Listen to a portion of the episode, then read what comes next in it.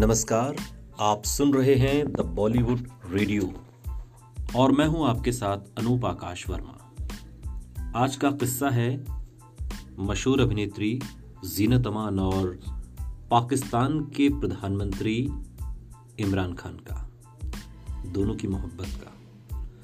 पाकिस्तान के पूर्व क्रिकेटर, कप्तान रह चुके और मौजूदा समय में प्रधानमंत्री इमरान खान ने क्रिकेट के मैदान पर खूब सुर्खियाँ बटोरी थी। वो जब भी मैदान पर उतरते थे तो लाखों लड़कियों के दिलों की धड़कनें बढ़ने लगती थीं। ये वो दौर था जब इमरान खान को देखकर लड़कियाँ आहें भरती थीं।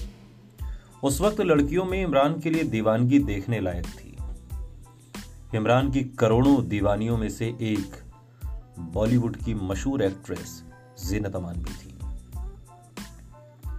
हालाँकि ना तो कभी जीनत ने और न ही इमरान खान ने अपने इस रिश्ते को लेकर कभी खुलकर बात की फिर भी दोनों के रिश्ते की खबरों ने अखबार के पहले पन्ने पर अपनी जगह पक्की कर ली थी। दोनों की लव स्टोरी की शुरुआत सत्तर के दशक में हुई। उस दौर में इमरान खान पाकिस्तान के स्टार खिलाड़ी हुआ करते थे और जीनत अमान बॉलीवुड की मशहूर अदाकारा। दोनों की लव स्टोरी ने खूब सुर्खियाँ बटोरी थी। खबरों की माने तो दोनों को एक दूसरे से प्यार हो गया था। लेकिन इस रिश्ते का अंत कुछ अच्छा नहीं रहा।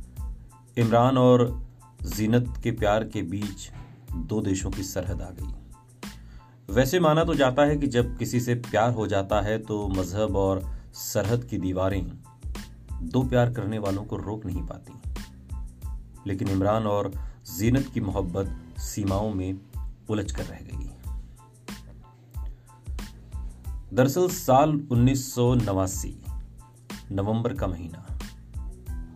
पाकिस्तान की टीम भारत के दौरे पर आई थी और उस वक्त इमरान खान के नाम के आगे पहली बार प्ले बॉय शब्द इस्तेमाल किया गया था।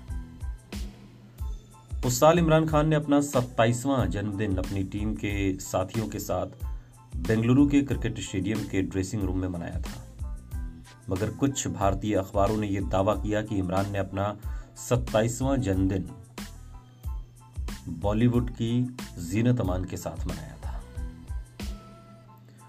उस साल जब दूसरे टेस्ट मैच में इमरान खान अपनी पीठ के दर्द की वजह से गेंदबाजी नहीं कर पाए थे तो पाकिस्तान में जीनत अमान के साथ उनके रिश्ते पर भी सवाल उठाए गए थे, जिसमें पाकिस्तान क्रिकेट टीम और इमरान खान दोनों की खूब आलोचना हुई थी। और इतना ही नहीं, पाकिस्तान में हर तरफ़ पाकिस्तान की हार का जिम्मेदार जीनत अमान को ठहराया गया। और यहाँ तक कहा गया कि उस टेस्ट सीरीज़ में इमरान खान के खराब प्रदर्शन की वजह कोई और नहीं, जीनत अमान ही थी। फिर कई सालों बाद जीनत अमान ने मीडिया ने उनके और इमरान खान के अफेयर के बारे में सवाल किया तो उन्होंने कहा कि हमारे बीच में कुछ भी सीरियस नहीं था। वैसे भी वो बहुत घमंडी हैं और साथ ही वो अपने फैंस के साथ अच्छा व्यवहार नहीं करते।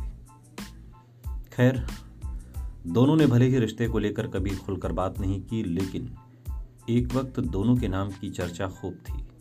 और इतना ही नहीं, उस वक्त दोनों की शादी की खबरें भी मीडिया में खूब फैली थी। इसके अलावा आपको एक और बात बताते हैं। इमरान खान ने अफेयर से पहले जीनत की शादी बॉलीवुड के हीरो संजय खान से हो चुकी थी। लेकिन दोनों की शादी साल भर से ज़्यादा नहीं चली।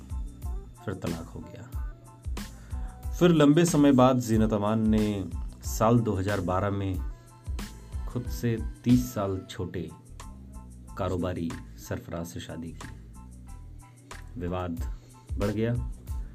रेप का आरोप लगाया जीनत अमान ने और अब कोर्ट ने सरफराज की सजा पर फ़िलहाल गिरफ्तारी पर रोक लगा दी है।